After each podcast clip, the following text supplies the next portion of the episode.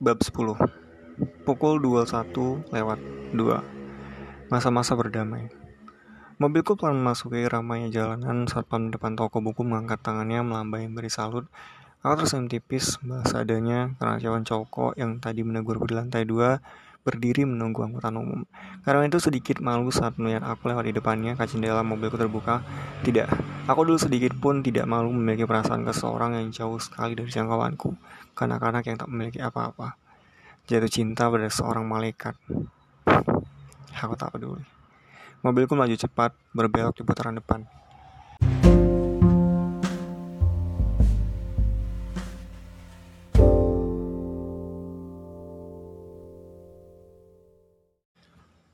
Mereka sesuai rencana pergi berbulan madu.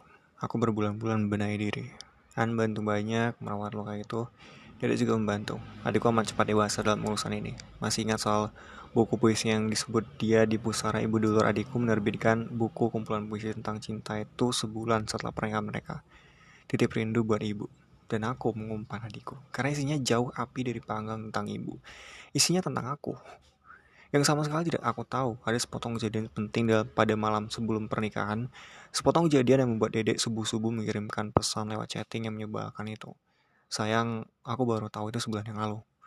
Atau hampir tiga tahun setelah pernikahan mereka. Aku baru tahu ketika potongan teka-teki ini lengkap ketika aku memutuskan untuk menyelesaikan semua urusan malam ini. Saat setelah pernikahan, saat mereka berangkat bulan madu, aku memutuskan untuk melakukan banyak hal sepanjang sisa tahun, sepanjang kehidupanku di Singapura. Hidupku harus penuh dengan kesibukan, setidaknya kesibukan-kesibukan itu akan membuatku lelah berpikir. Dan jika aku sudah lelah berpikir, pelan-pelan semuanya akan berlalu. Kalau aku sedikit beruntung, mungkin bisa melupakannya. Urusan ini berbeda dibandingkan dengan kematian ibu dulu. Berbeda, karena tidak ada lagi jejak ibu dalam kehidupan saat ibu pergi, maka aku bisa melupakan ibu relatif lebih cepat. Sedangkan dia, dia masih ada di mana-mana. Dalam list chattingku, aku tak mungkin mendeletnya, akan ada banyak pertanyaan mengapa. Di dalam email addressku, di dalam phone buku, dan yang ini sebenarnya bisa aku delete dan yang lebih penting lagi, dia masih ada di sana, di kota kami. Maka aku memutuskan untuk tidak pulang setidaknya 1-2 tahun ke depan. Tidak ada yang harus ku nampak tilasi. Di sana hanya ada adikku dan dedek selalu memberikan kabar setiap hari lewat internet. Itu sama saja dengan bertemu langsung. Tidak mengisi malam-malamku yang dipenuhi kerinduan suasana masa lalu, menyenangkan itu dengan chatting. Ketika kami masih memiliki hubungan bersama yang baik, ketika masih memiliki segala sesuatunya, Aku tak pernah berusaha menghubunginya lagi. Sebenarnya bukan tak pernah, aku enggan menghubunginya. Dan entah mengapa, dia juga tak pernah menghubungiku lagi secara langsung. Dia selalu menanyakan kabar lewat dedek, menyampaikan pesan lewat adikku. Aneh sekali pola komunikasi kami selama dua tahun berikut. Bukankah itu berarti ada yang salah? Aku tak tahu dari empat skenario yang diberikan An dulu, pola hubunganku dengannya sekarang masuk yang mana. Dia memang menghindariku. Tapi dia masih bertanya rutin tidak berkurang frekuensinya saat sebelum pernikahan. Hanya saja itu melalui adikku. Dia membenciku. Entahlah. Tak mungkin orang membenci tapi masih rajin bertanya. Atau memang ada varian benci baru dalam kehidupan. Benci yang bermetamorfosis. Benci yang hipokrit. Aku memang tak pernah mampu mengirimkan email pengakuan itu kepadanya pada menit-menit terakhir. Buat apa? Semuanya sudah jelas. Aku lelah berpikir yang tidak-tidak. Lelah membuat asumsi dia pasti tahu persis bentuk rupa hatiku. Dalam bentuk detail sekalipun dia mungkin tahu. Pengakuan itu hanya akan merusak suasana. Aku bukanlah adik pengganggu yang mengaduk-aduk video saja pernikahan kakaknya. Kan lagi-lagi benar soal ini. Aku menurut. Akhirnya menghapus email 10 paragraf itu. Belakangan, aku mulai membuat skenario penjelasan yang jauh lebih baik atas pola hubungan baru kami. Skenario yang bebas dari prasangka, bebas dari egoku yang teramat besar. Satu, dia tahu aku mencintainya, tapi dia memang sama sekali tak pernah mencintaiku. Dia selama ini menyayangiku, namun itu sekedar sayang seorang kakak pada adiknya. Sekedar cinta malaikat kepada anak kecil yang diselamatkannya. Dia akan selalu membanggakan Tani yang bisa menjejaki kehidupan lebih baik dibandingkan tapak kakinya. Ketika aku menolak pulang saat pernikahan mereka, dia merasa telah berbuat jahat kepadaku. Dia tak mampu menjelaskan kepadaku tentang bagaimana seharusnya aku mengubah perasaan cinta itu. Dia juga mungkin merasa bersalah dengan membiarkan perasaan itu muncul di hatiku. Dia tak ingin membuat masalah yang semakin rumit, maka dia menghindariku. Yang kedua, dia tahu aku mencintainya, tapi dia memang sama sekali tak pernah mencintaiku. Dia mengerti betul tak ada seorang pun di dunia yang bisa menghapus perasaan itu. Dengan menghubungiku seperti biasa, itu memberikan kesempatan untuk mengganggu pernikahannya yang bahagia dengan karakter. Harus ada jarak yang jelas di antara kami. Dengan menghubungiku secara langsung, dia memberikan kesempatan padaku untuk, untuk terus memupuk perasaan itu. Perasaan dosa. Jelas lebih baik membangun tembok menghalang hingga semuanya selesai sendirinya dengan baik. Yang ketiga, dia tahu aku mencintainya, tapi dia memang sama sekali tak pernah mencintaiku. Dia berpikir Aku membutuhkan waktu banyak untuk mengerti, atau juga dia menilai aku masih amat kanak-kanakan, pencemburu, dan banyak mau. Menghubungiku hanya akan menimbulkan berbagai situasi yang tidak nyaman, dan itu bisa memperburuk hubungan adik kakak kami selama ini. Bukankah hubungan kami gara-gara aku memboikot pernikahan itu sudah cukup buruk? Jadi, tahu salah tambah dengan berbagai keburukan lainnya. Yang keempat, dia tahu aku mencintainya, tapi dia memang sama sekali tak pernah mencintaiku. Dan dia membenciku. Seseorang yang tidak bisa berterima kasih, membayar semua kebaikannya dengan menolak pulang saat hari pengentingnya. Dia memang masih bertanya lewat adikku, tapi itu tak lebih karena dia memang selalu bertanggung jawab pada seseorang. Dan jelas-jelas aku selama ini jadi tanggung jawabnya.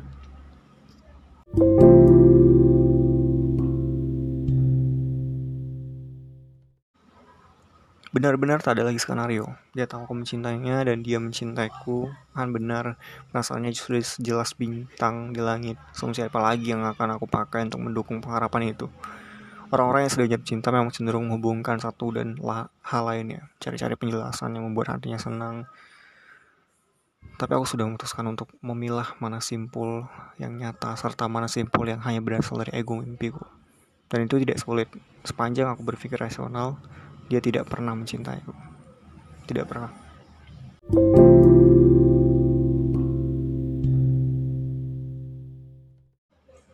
Kehidupanku berjalan normal, setidaknya menurutku berlangsung normal.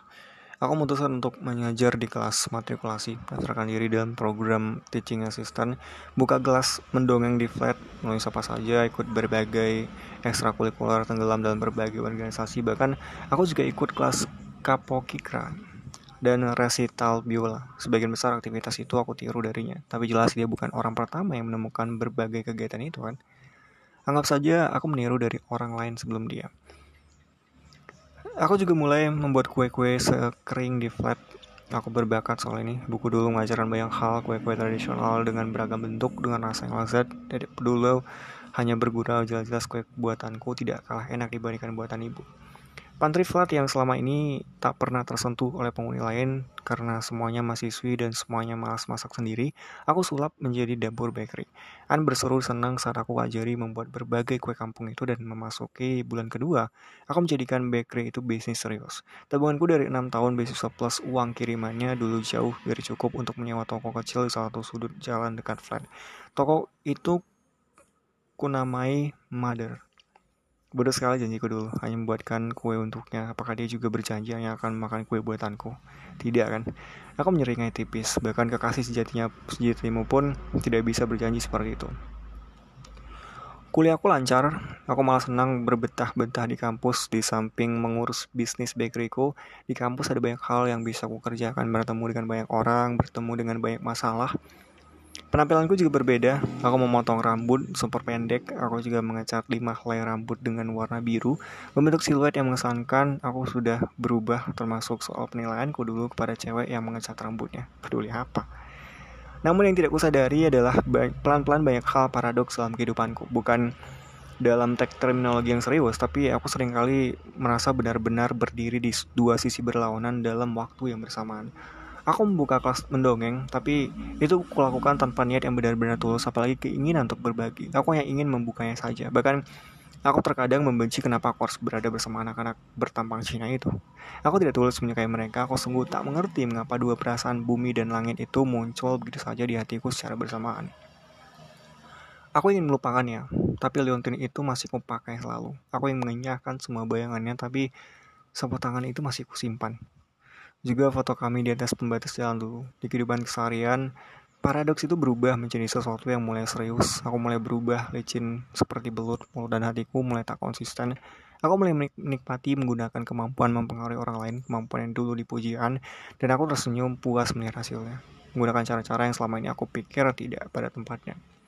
Kaos hadis ya, terus itu yang dikatakan An saat aku memboikot paper yang diberikan oleh seorang dosen sok tahu di kelas dan seluruh kelas mengikuti keputusanku. Mana ada mahasiswa yang menolak untuk tidak mengerjakan tugas. Dosen menyebalkan itu memang layak mendapatkannya. Aku hanya tersenyum senang ke arahan. Dosen itu bertekuk lutut saat berdebat denganku tadi. Paper itu tidak berguna. Seharusnya dosen itu yang memperbaiki cara mengajarnya. Dan wanita bosi berumur 40 tahun itu keluar ruangan dengan tampang terlipat. Itu untuk sekian kalinya aku berdebat dengan dosen. Aku tidak takut nilai akhirku akan dijelek-jelekan.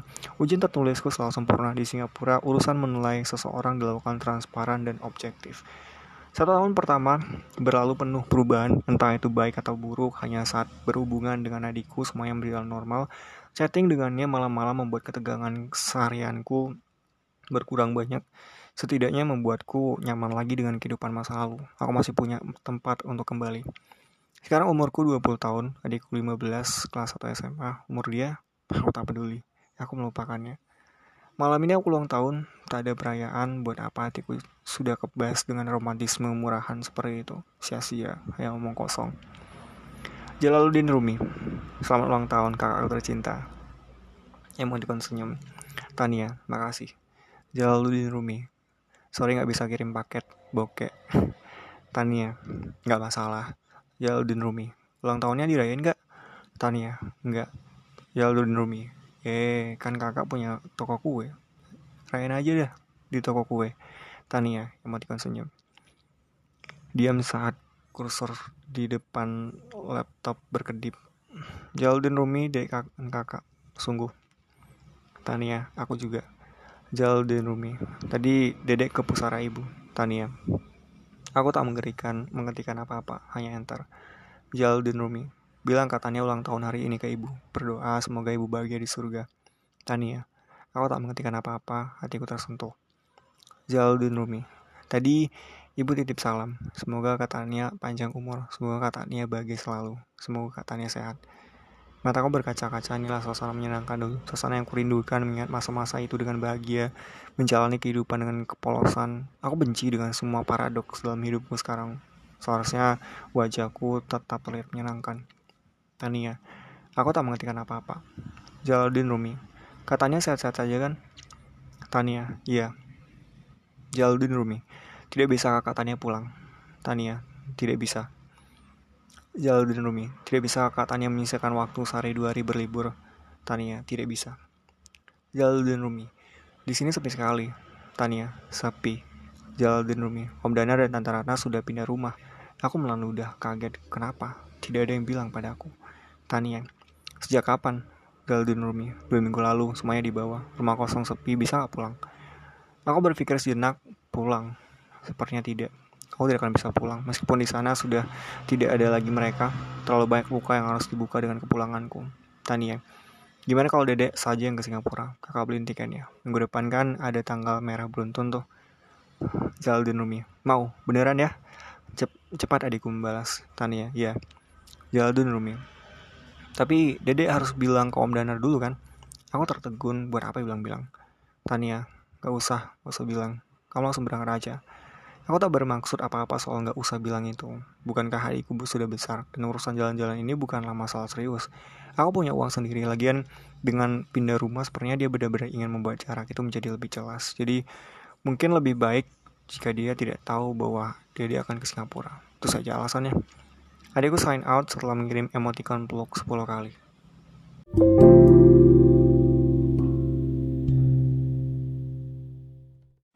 Seminggu kemudian, Dede datang ke Singapura. Aku menjemputnya di bandara, tingginya sekarang sepantaranku. Badannya tegap, dia rajin olahraga, basket, meskipun tidak pernah jago, latihan basketnya membantu untuk menetralisir pola makannya, si pemakan segala. Wah, rambut gantiannya sekarang meriah ya. Adikku berkomentar santai. Ransel yang dibawanya penuh, padahal cuma libur dua hari ini. Emangnya kelihatan jelek? Aku menatapnya, melotot. Enggak, keren sih. Bohong. Aku paling tahu kalau adikku berbohong matanya mengerjap tiga kali. Tapi maksud dede apa nggak salah katanya bergaya kayak teman-teman cewek dari sekolahan. Melihat mereka aja dedek mau muntah. ABG. Tuh. Suaranya semakin pelan, adikku cengengesan, aku semakin melotot. Ah iya, dedek bawa oleh-oleh kue dari Kak Miranti. Sebagai gantinya katanya nanti harus kirim kue dari toko katanya di sini. Kata Kak Miranti, studi banding antar negara. Adikku tertawa kecil. Aku mengurungkan niat mencita kepalanya ternyata ranselnya penuh kue Miranti adalah kakak yang dulu meneruskan bisnis kue ibu. Studi banding, aku nyengir. Miranti pandai mencari istilah itu. Aku dan Dedek terus melangkah keluar lebih kedatangan. Pembicaraan soal teman-teman cewek di sekolah Dedek menjadi topik utama sepanjang perjalanan menuju flat. Aku menertawakannya membuatku sejenak lupa dengan banyak hal, terutama tentang hal menyakitkan itu. Adikku hanya berkali-kali menatapku bengis, tak bisa berbuat banyak. Lagian siapa suruh Dedek bercerita bercerita seperti itu. Aku sudah lama tidak menggoda adikku. Sopir taksi di depan yang 100% asli India Manyun tidak mengerti. Hai sepanjang pembicaraan itu aku banyak berpikir. Satu, adikku benar. Tidak sepantasnya aku bergaya menorak seperti ini. Aku hampir lulus kuliah. Dua, adikku ternyata memiliki kehidupan yang normal. Maksudku tidak seperti aku dulu. Masa-masa SMA diisi dengan romantika cinta monyet yang serba tanggung. Seharusnya adikku tidak masih malu dengan semua itu kan. Bukankah untuk level penulis puisi amatiran seperti Dede, urusan serba, serba tanggung ini bisa menjadi inspirasi bagus. Hah, itulah masalahnya. Dalam urusan perasaan di mana orang jauh lebih pandai menulis dan bercerita dibandingkan saat praktek sendiri di lapangan. Adikku lagi-lagi menyeringai marah saat tahu bangunan flatnya isinya 100% cewek. Ruangan yang aku sewa sebenarnya punya kamar tamu. Adikku bisa tidur di situ. Kamar tidur, dapur kecil, dan ruang membaca. Tapi adikku melotot dan mengatakan saat mengatakan, bagaimana mungkin dia akan keluar masuk gedung ini kalau semuanya isinya cewek. Dan An yang ikut menyambut di kamarku yang tertawa. You really handsome, baby. So I think all the girls wouldn't mind seeing you around the flat. An seperti mendapatkan samsak baru menggoda adikku. Dede bersungut-sungut menjauh seperti orang yang takut terkena flu burung tentu saja An hanya bercanda. Meskipun fisiknya terlihat lebih dewasa, Dede jelas-jelas masih remaja. Masalahnya, apa yang dikatakan adikku benar. Dede lain sendiri di sana. Jadi menarik perhatian gadis-gadis saat berlalang di lorong lantai lantai di dalam lift. Pokoknya menyeringai pendek memandang tatapan teman-teman wanita satu flat tersenyum tipis. Adikku, kenalin. Dede mengumpat pelan, ngapain pula dia harus kenalan dengan mereka.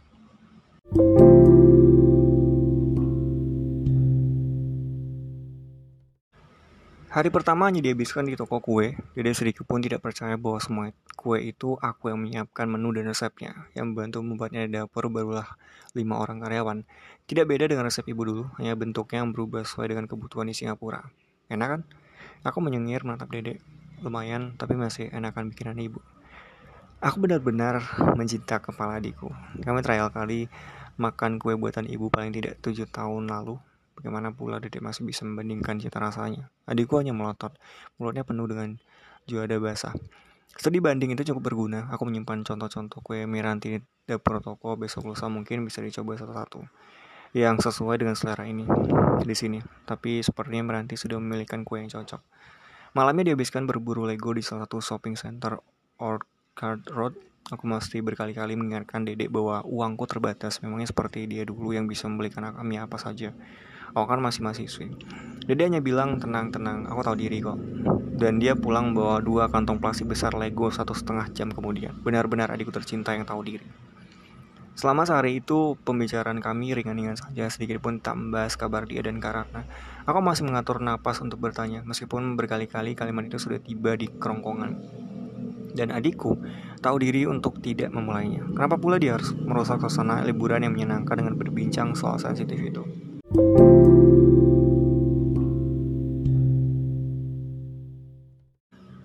Esok paginya, saat hari Minggu, setengah hari dihabiskan di kelas mendongeng, kami, aku dan An menggunakan salah satu gedung gudang di bangunan flat menyingkirkan semua barang yang tidak perlu, menyulapnya menjadi kelas mendongeng yang nyaman. Awalnya buku-buku di sana hanya 30-an teman-teman penghuni flat lain yang tahu aku dan An buka kelas mendongeng beramai-ramai menyumbang buku meski tetap malas untuk menyumbangkan waktu ikut bercerita. Sekarang gudang itu jauh lebih banyak, lebih layak dibandingkan dengan perpustakaan elementary school yang bagus sekalipun, terutama buku-bukunya.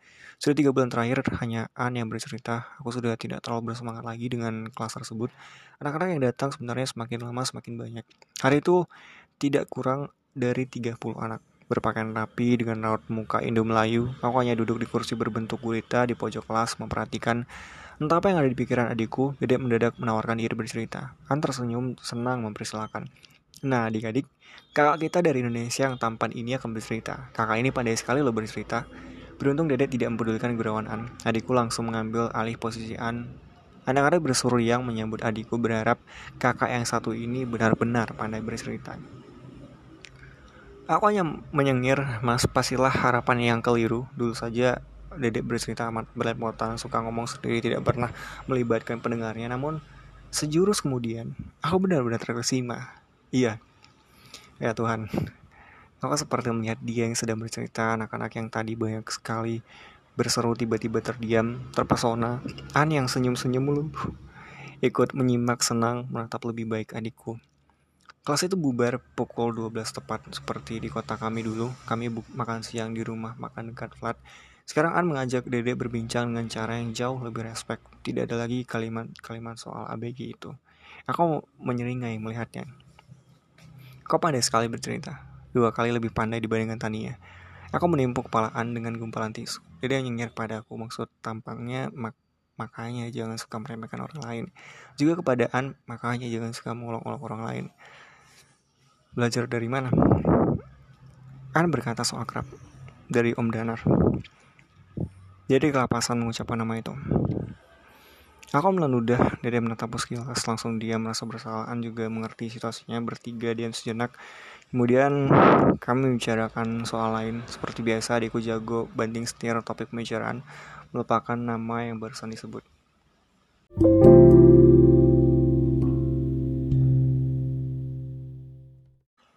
Malamnya kami menuju pecinaan. Tempat itu memang menjadi tempat makan favoritku bersama anak-anak penghuni flat lainnya. Lagi pula jaraknya tidak terlalu jauh dari flat. Dede memesan bebek terbesar, tolong bagian pantatnya dibuang. Aku menyeringai menatapnya menahan tawa. Kata orang justru bagian itulah yang paling enak kataku. Adikku pun tertawa. Kami banyak tertawa malam itu meskipun tidak diniarkan. Akhirnya kami tetap juga mengingat ingat masa lalu. Ingat-ingat saat masih mengamen 10 tahun silam dari saat Dede merajuk di terminal saat lehernya dicekik pre preman yang mabuk.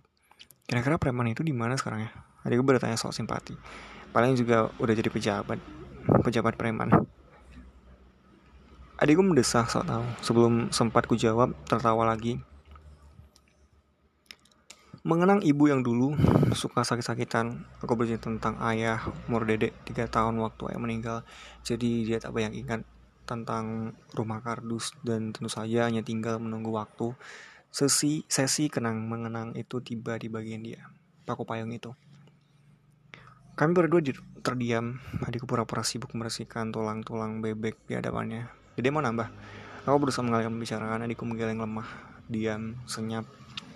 Aku menatap ekor barong saya di salah satu bangunan kelenteng merah menyala. Semua itu tinggal masa lalu. Bagaimana kabar Kak Danar?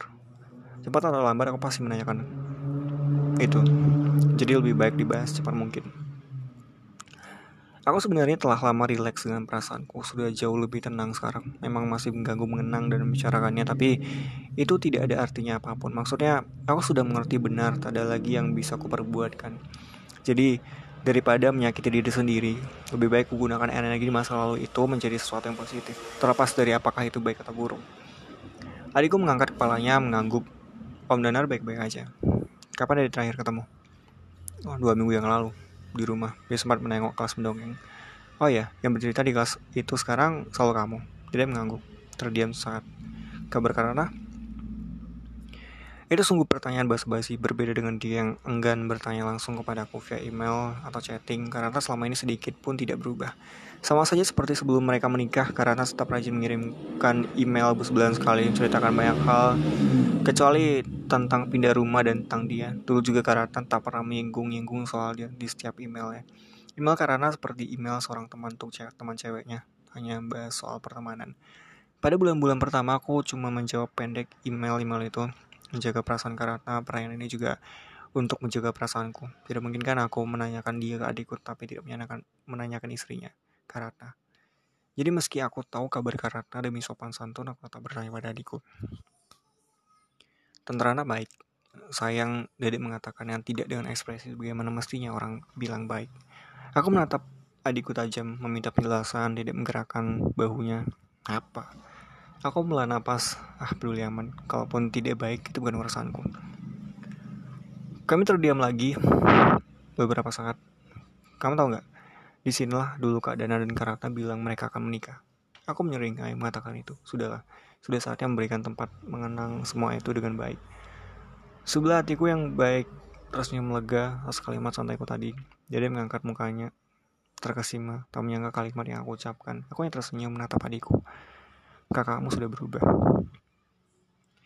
Ya, waktu graduation day, senior high school. Setelah acara di auditorium, siangnya, malamnya kami makan di sini. Kata karena dia ingin buktikan kata-kata Dede. Emangnya kamu bilang apa waktu itu? Aku menyeringai menatap adikku. Dede ikut menyeringai sambil menghabiskan gumpalan daging bebek terakhir di depannya. Enggak, Dede nggak bilang apa-apa. Bohong, kamu pasti menipu Karatna. Dede tertawa. Enggak kok, Dede cuma bilang sama Karatna. Sama persis seperti katanya tadi bilang. Bagian pantat adalah bagian terenak dari masakan bebek packing di Cinaan. Dan Tante Ranta kayaknya penasaran. Aku ikut tertawa. Ah, Yakinlah mengenang semua perasaan itu tidak sesuai yang dibayangkan. Separuh hatiku kembali tersium lega.